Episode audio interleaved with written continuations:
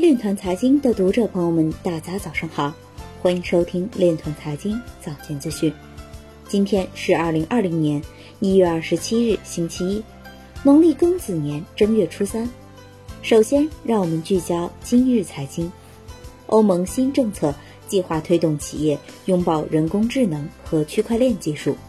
瑞士加密股扩建，一年内增加了一千多个工作岗位。比利时小镇市政府服务器遭黑客入侵，遭索要比特币赎金。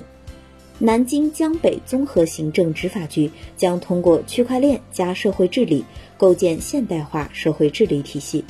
意大利酿酒厂通过区块链技术保证葡萄酒可追溯性。Upbit 被盗 ETH 已有超过三分之二完成洗钱。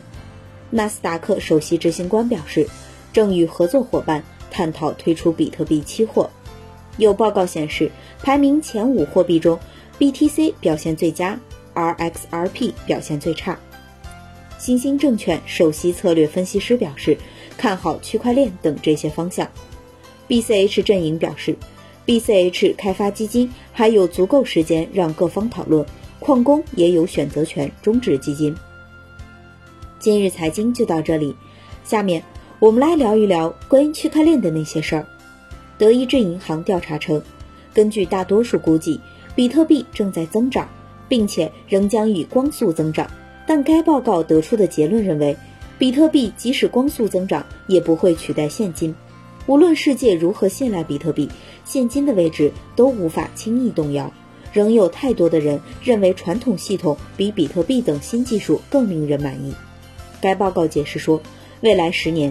现金将成为经济的一部分。几个世纪以来，人们在不确定的时期对纸币和硬币有了深厚的信任，今天也是一样。德意志银行表示，虽然现金是一种恐龙，但百分之三十三的美国公民表示这是他们首选的付款方式。除此之外，有百分之六十九的人认为现金的偏好将永远存在。基本上，现金是一种恐龙，但并不是注定要灭绝。以上就是今天链团财经早间资讯的全部内容，感谢您的关注与支持，祝您生活愉快，我们明天再见。